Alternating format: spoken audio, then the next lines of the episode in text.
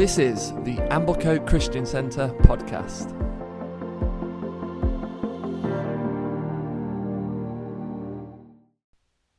Welcome back to the podcast all about the Messiah. Um, we'll start by recapping some of what we learned last time and then dive straight into the content for this podcast. Last time we explored how the Bible deals with Messiah. We learned the Old Testament uses of Messiah to mean anointed. We learned that kings and priests were anointed. We learned that when Israel was in exile in Babylon, prophets began prophesying a leader who would lead them out of exile. We also learned that exile is a picture of mankind's expulsion from the Garden of Eden. And if a Messiah was going to deliver Israel, they'd need to deal with sin. In a sense, not just to end the exile from the land of Israel, but end exile from Eden. We also mentioned how Jews at the time of Christ were a little more focused on their own immediate issues, Roman rule, and were expecting a king to lead them against Rome. We also discussed how the Old Testament promises uh, about a return from exile, the promises about the expected leader were big, but had not happened.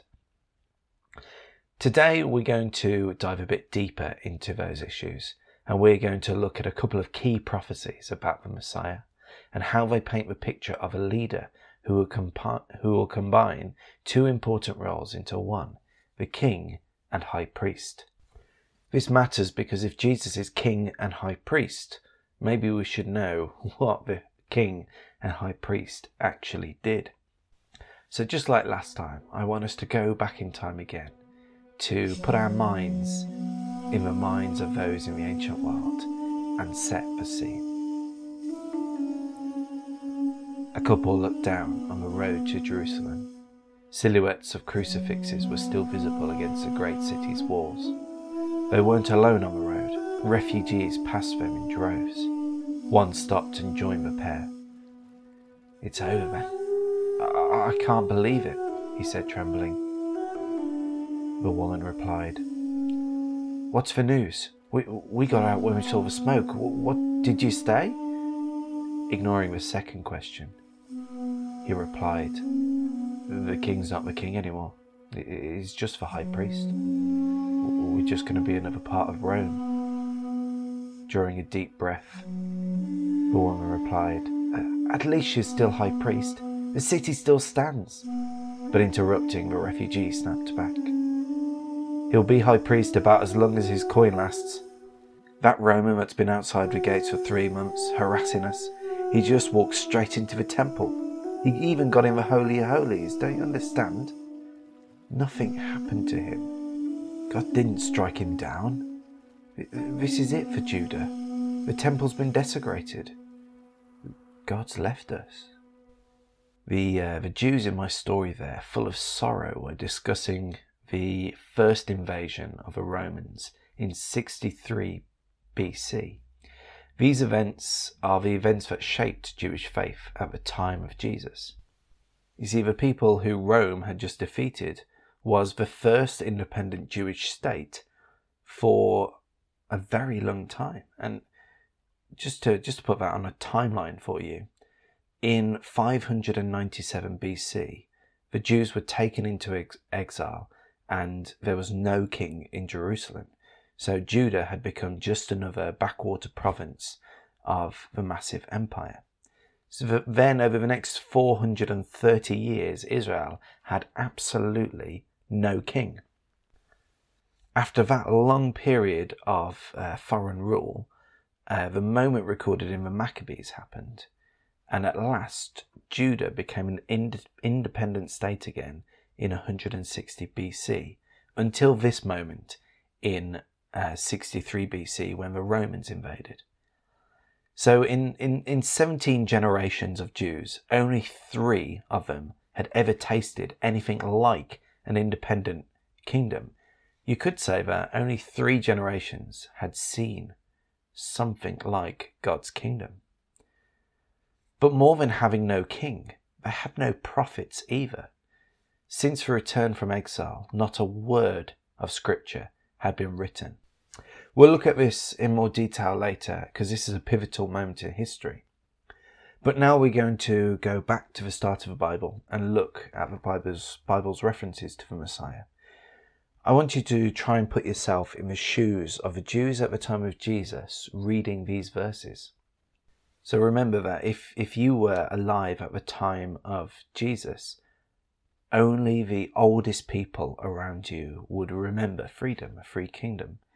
Um, and the scriptures that you read every day or you, you read quite often that promised so much for Israel had not come true for nearly half a millennium.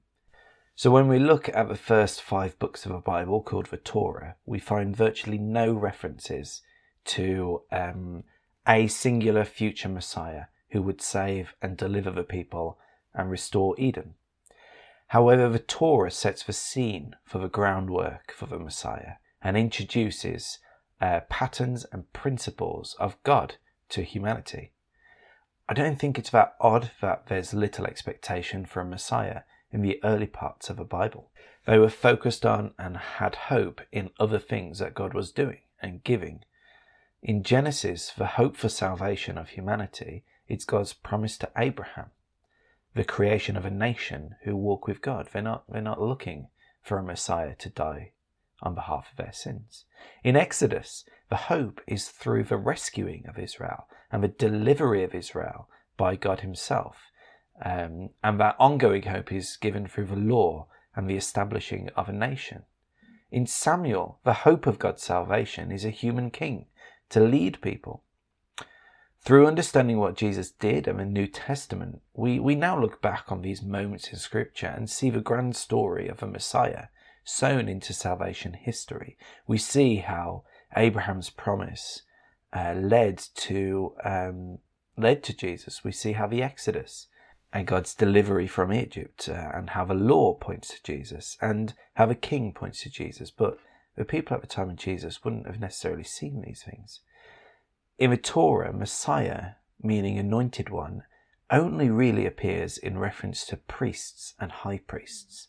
So this is the first thread on which we can pull in terms of understanding in more detail who the Messiah is. The priesthood is a critical part of the identity of the Messiah. But what is a priest? Uh, what, what, they they had their job in the tabernacle or the temple? What's that? Well, let's take a look. Firstly, it's good to understand their context. In the world around Israel, the preeminent belief was that the gods needed feeding Rites and sacrifices were about lavishing and twisting the arms of gods to prevent calamity. Israel, however, had a God who needed nothing from his people except obedience. Jewish rites and rituals were about holiness and about covering humans so that they could come close to God. No other religion had this idea about holiness and intimacy with God in Canaan and, and some levels in, in pagan religions, who could approach the gods? Well, in one sense, everybody, because everybody could own an idol, created statues and symbols of gods that they believed presenced um, the gods with them or represented them on earth. Pagan faith even have stories of gods mixing and mating with humans, but never in the same way that the Bible talks about closeness or intimacy with God. Israel was another story. God dwelt with Israelites, but only the holy could approach him um, in close proximity, which, which is a problem for God's plan for people. You see, holy means to be set apart or different or transcendent. Since the fall of man, people have been anything but transcendent. Guilt, sin, shame rule the lives of people. Life itself was God's good creation, and death was a result of sin and evil and the fall. Fundamentally, in the biblical view, death is evil and life is good. I think we'd agree. Well, this base theology is where we get the sacrificial system of the Old Testament, and indeed Jesus. The consequence of sin is death. The consequence of being unholy is separation from God, who is holy. Leviticus 17:14 states that the life is in the blood. Blood is seen as a source of life, and therefore In the sacrificial system, it is blood that is sprinkled on people and places in order to make them holy. The blood acts to cover up with life that which has made that person or place unholy. So sin brings unholiness and death, and only life itself can restore it or cover it up.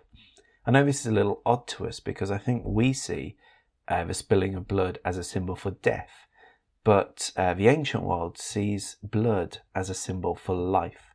So the splashing of blood on things was a symbol for returning things to life. The priest, therefore, is a crucial role. Priests of the Old Testament were expert butchers who performed sacrifices on behalf of themselves, the people, and the nation. But today, we would say all this is meaning, meaningless, maybe. We, we don't do sacrifices anymore. But a good understanding of these sacrifices, I think, is important. When discussing the Sabbath and feast laws, Paul says in 2 Colossians, These things are a mere shadow of what is to come, but the substance belongs to Christ. Discussing the temple and sacrifices, the author of Hebrews states they served at a sanctuary that is a copy and a shadow of what is in heaven.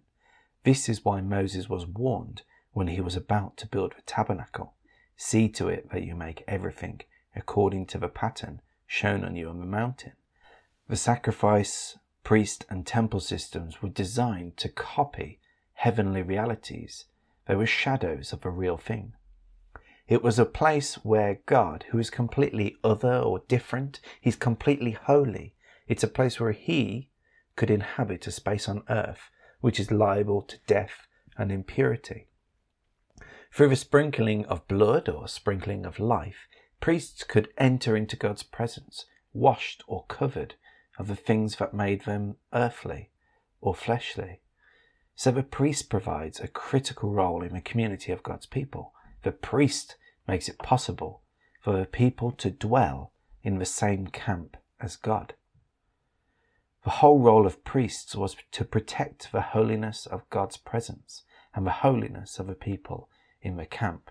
In Leviticus, we see their role stated, um, and you can break it down into these kind of two major roles. The first is to preserve their own holiness uh, so that they could work in the temple. We see uh, this happening in the parable of the Good Samaritan when the priest avoids touching the man on the side of the road because he thinks he might be dead. And in the kind of ancient mind, touching someone who was dead was touching death itself and making the person who touched it impure and needing to go through uh, the rituals of sprinkling blood again in order to get back to a pure state. The second uh, role of a priest was to teach the law to the people so that they could protect the holiness of a camp. The high priest then was the ultimate example of this purpose. He was the one who was permitted to enter in the most intimate area of the temple, the Holy of Holies. Remember, the temple is the shadow of heaven, so the Holy, Holy of Holies represents God's throne room, the closest proximity to Him available before Jesus. It was in this space that if a person entered who was not ceremonially pure or holy themselves, um, the presence of God would cause them to fall down dead. They'd be unable to stand in the potency of God's presence because He was so holy. For this purpose, the high priest would enter into the space only once a year on the Day of Atonement. He would perform rituals to atone for sin and the unholiness of the people. But he also flicked blood on the inside of the Holy of Holies to ensure that even this most pure place was covered and cleansed with life, so God could dwell amongst them. Before this process, he would have had his head anointed with oil. So he would become an anointed one, in other words, a Messiah. If you know the, um, the life of Jesus, then much of what we've already discussed, you, you'll identify in what Jesus did for us him being holy, he could uh, go even even closer to God. He could go into the not the shadow of the throne room on earth in the temple, but he could enter the very throne room of God and offer life on behalf of the people. However, in the Torah, there's no verse that directly suggests the Messiah will be a high priest. We do find instead in Deuteronomy 18 the promise of another prophet like Moses to come. It says, The Lord your God will raise up for you a prophet like me from among you, from among your brothers, and I will put my words in his mouth, and he shall speak to them all that I command him. And, well, prophets they got. Countless prophets would come to Israel and guide them away from sin and back towards God. Years after Moses and the kings, Israel had so abandoned God's plan that it was destroyed by Babylon and they were exiled, as we covered last time. But it was there in captivity where there was no temple, so therefore no earthly shadow of heaven. There was no priest nor high priest to preserve the holiness of a people, to cultivate the presence of God. And it was in that place that the uh, prophets began to tell of a future figure who would come and restore what had been lost. Let's read one of these prophecies. Zechariah 3:18 says, "Listen to me, O Joshua the high priest, and all you other priests. You are symbols of things to come. Soon I am going to bring my servant, the branch. Zechariah is writing from exile in Babylon and prophesying a vision that he's had involving uh, Joshua, who is the first high priest to stand uh, in the new temple built by Ezra. So Joshua here is a, a symbol of high priests. So let's read that whole verse now. We kind of get that con- context. Verse 1 Then he showed me Joshua the high priest standing before the angel of the Lord and Satan, standing at his right hand to accuse him. The Lord said to Satan, The Lord rebuke you, Satan. The Lord who has chosen Jerusalem rebuke you. Is not this man a burning stick snatched from the fire? Now Joshua was dressed in filthy clothes as he stood before the angel. The angel said to those who were standing before him, Take off his dirty clothes. Then he said to Joshua, See, I have taken away your sin, and I will put fine garments on you. Then I said, Put a clean turban on his head. So they put a clean turban on his head and clothed him, while the angel of the Lord stood by. The angel of the Lord gave this charge to Joshua This is what the Almighty Lord says If you will walk in obedience to me and keep my requirements, then you will govern my house and have charge of my courts, and I will give you a place among those standing here. Listen, High Priest Joshua, you and your associates stood seated before you, who are men symbolic of things to come. I am going to bring my servant, the branch. Zechariah's prophecy here outlines some of the roles of a high priest and the conditions of his role. Uh, in verse 7, the first is that you, he will walk in my ways and keep my charge. The second is rule my house and have charge of my courts. And third is I will give you right of access among those who are standing here. And this right of access is a reference to the Holy of Holies. But perhaps you can see in this role of the high priest uh, Jesus, who walked in his ways, who ruled his house, and had the highest right of access to God. Zechariah's prophecy here about the high priest contains a great clue to the Messiah's identity, though. But he said, You are symbols of things to come. Soon I am going to bring my servant, the branch. You see, um, this language here enables us to connect this prophecy with other ones. My servant is frequently used in relation to people set apart for God's service, but Jeremiah a hundred years before, prophesied about the branch and didn't identify him as a high priest, but identified him as a royal figure from David's line.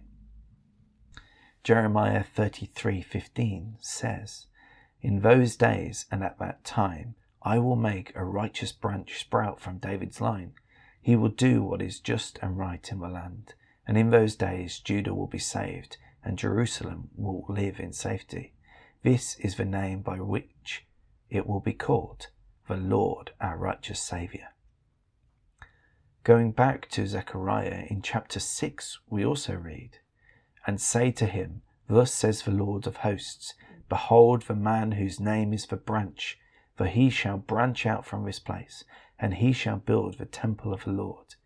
It is he who shall build the temple of the Lord, and bear royal honour, and sit and rule on the throne.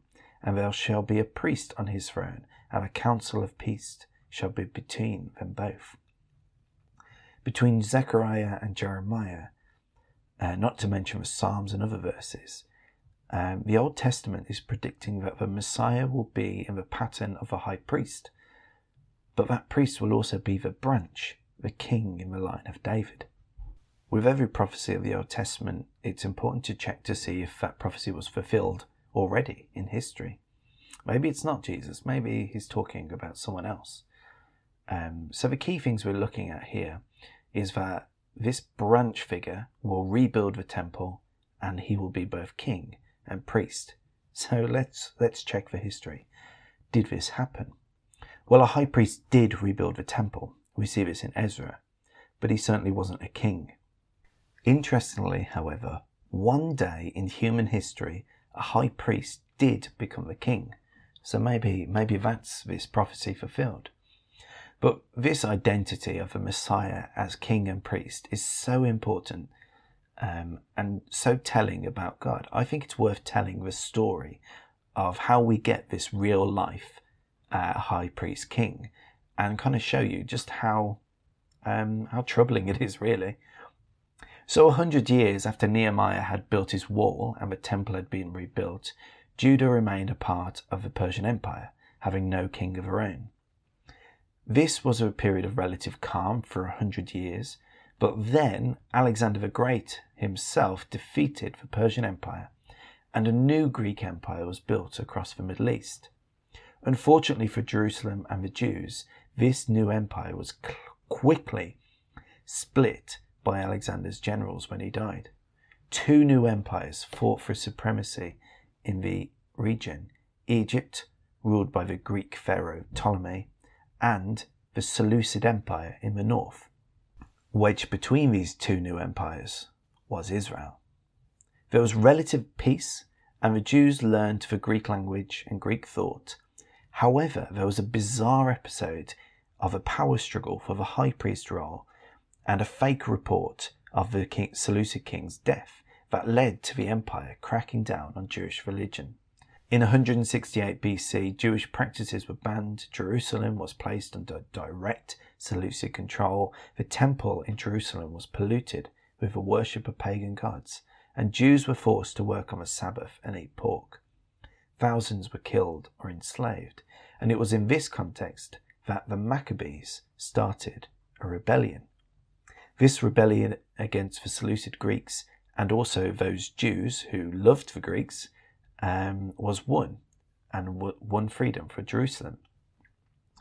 After this freedom was won, a group of high priests and leaders, we're told, sat down and installed a man called Simon to be high priest and leader of Israel. Simon and the rebels, seeking international legitimacy uh, and protection, made an ally with the Seleucids' enemy, the Romans. How could that go wrong? But that gathering of priests and rulers agreed together, we read in Maccabees, that Simon should be their leader and high priest forever, until there should arise a faithful prophet. And in 138 BC, the independence of Judah was recognized by the Roman Senate. It seems then already in 168 BC the Jewish people were expecting a faithful prophet to take charge this is probably a reference back to that verse we read in Deuteronomy about a future prophet who would come like Moses, but also about the prophecies of a future figure in the line of David who would become the rightful king. That's why Simon wasn't made king. Simon had a son called John who also ruled as high priest and leader, and on his deathbed, John decided that his wife would succeed him as the political leader of Israel, and his son Aristobulus would succeed as the high priest. However, Aristobulus had other ideas. Dissatisfied with his father's will, he imprisoned and starved his mother to death, killing his brothers, he declared himself high priest and king of Israel. This infuriated the Pharisees, who saw him as an illegitimate king. He was not from David's line, and not to mention his actions showed he was clearly corrupt. Setting all this in the context of Zechariah's prophecy about the branch, we can see that it just simply hadn't come true. Yes, the temple had been built, but not by a descendant of David. And yes, a priest had become king, not from a line of David. And worse still, this high priest had become a political and corrupt office, hardly the hope of the world. Aristobulus' heirs reigned as high priest and king until 63 BC. A civil war broke out. Two brothers claimed the right to be king of Judah, um, but they were unable to resolve it, attracting um, many Jews to their cause from both sides. So they decided to appeal to the kingdom's old friends to help resolve this, uh, this problem. The Romans were asked to help.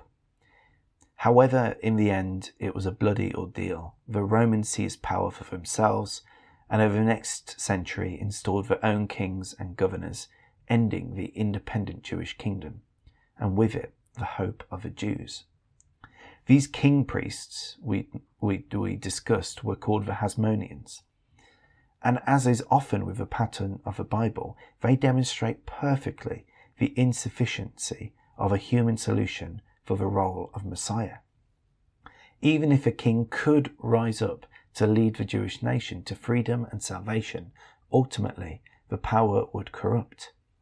The prophetic picture of a righteous priest king servant and branch to lead Israel could not have been this dynasty of Hasmoneans. However, they did demonstrate the possibility, at least, of a king who was also a priest. Some years later, at the time of Jesus living under Roman rule, the high priest had become even bigger joke. It was a political position that was sold to rich and loyal families. You see, historically, high priests served for their full lifetime. But in 35 years of Roman rule, Jerusalem saw 28 high priests. The high priest wore a special and holy garment uh, for festivals, but even that had been taken by the Romans and kept under guard and only given out for the allotted time of ceremonies. The high priest had become stuck in the mire of politics and family squabbles. How must the Jews have felt at this time, seeing not only their kingdom administered by foreign powers, but now also their religion? The Jewish people were well and truly hopeless and clamouring for a saviour to fix the high priest role and fix the temple. In the atmosphere of corruption, people started moving out into the wilderness, despairing of the state of the high priest and the state religion. Local synagogue became a place of religious discussion and expression. Groups, demer- groups emerged with divergent theological ideas and attracted disciples. We see these in the New Testament. We hear about the scribes, the Pharisees, uh, but there were also philosophers. The Jewish world was aching with expectation and ideas on how God might save them. And looking back unto the Torah and the prophets, they saw a pattern of a perfect high priest the branch, a new and perfect high priest in the line of David. If we put together everything we've learned from across scripture about the priests, so the priests we learnt in Leviticus, and we also learnt about the prophecies of a perfect high priest, uh, we can start to build a list of what the Messiah will be like. First, he will be dressed by God with fresh, clean clothes. He will walk in God's way keeping his charge. He will rule God's house and his courts. He will have right of access to the Holy of Holies. He will preserve and cleanse the people and the temple. He will provide sacrifices on behalf of the people and allow them to be in the presence of God. And he will teach God's commandments. Who else fulfills this list than Jesus Christ? The writers of the New Testament spell out how this relates to Jesus really perfectly. There's some verses in Hebrew that make it plain why Jesus came not just as a prophet, healer, and king, but also as a high priest. And I'll read that verse in the next podcast. Um, so look forward to that. But it wonderfully ties together all the things we've touched upon here. Not only all that, but we see a surprising fulfillment of Jeremiah's prophecy that the branch will rebuild a temple. Remember, guy had built the temple.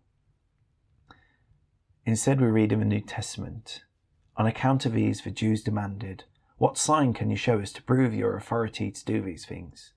Jesus answered, Destroy this temple, and in three days I will raise it up again. The temple took 46 years to build, the Jews replied, and you're going to raise it up again in three days?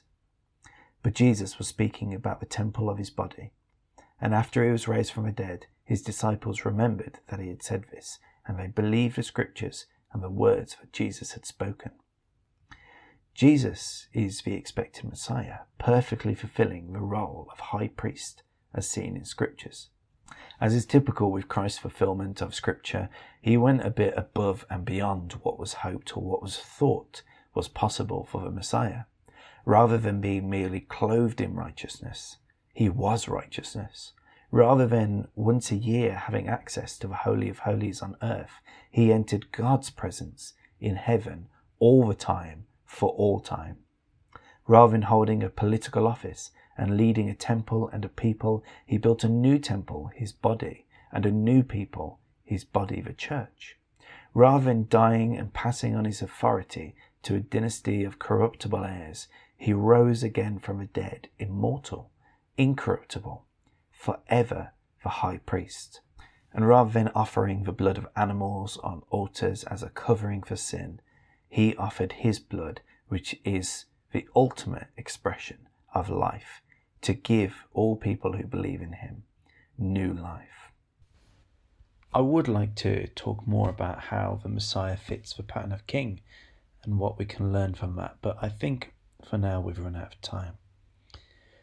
So now we've covered what was expected um, out of a Messiah, a high priest, and a king. Next time we can look at how Jesus was the unexpected Messiah. What did the Old Testament say about dying on a cross? And ultimately, does the Old Testament suggest the Messiah would be God Himself? So look forward to uh, next time when we look at those unexpected things, uh, like the suffering servant and some other prophecies, uh, and learn a bit more about how even when God lays out a plan for what He's going to do, He still manages to smash people's expectations uh, and kind of rise above them and, and deliver more. So until then, I'll see you next week. Goodbye. Thank you for listening to Amblecote Christian Centre's podcast. For more information about who we are, what we believe, and how you can get involved, check out our website www.amblecotechristiancentre.org.uk.